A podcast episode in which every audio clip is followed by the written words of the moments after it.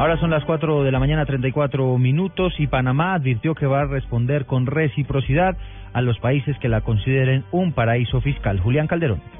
Buenos días. En el aniversario de su primer año de gobierno, el presidente de Panamá, Juan Carlos Varela, anunció una respuesta recíproca a los países y organizaciones que mantengan o incluyan a Panamá en una lista negra argumentando que no permitirá que se perjudique la imagen de su país y en caso de que algún país o territorio los mantenga en cualquier tipo de lista, el próximo año para estas fechas se aplicará la ley de retorsión, dijo el mandatario ante el Pleno de la Asamblea Nacional. Hay que decir que la Comisión Europea incluyó a Panamá el pasado 17 de junio en una lista negra paneuropea de paraísos fiscales en la que figuran 30 países o territorios considerados como poco cooperadores en materia fiscal. Panamá también hace parte de la lista gris del Grupo de Acción Financiera Internacional. Julián Calderón, Blue Radio.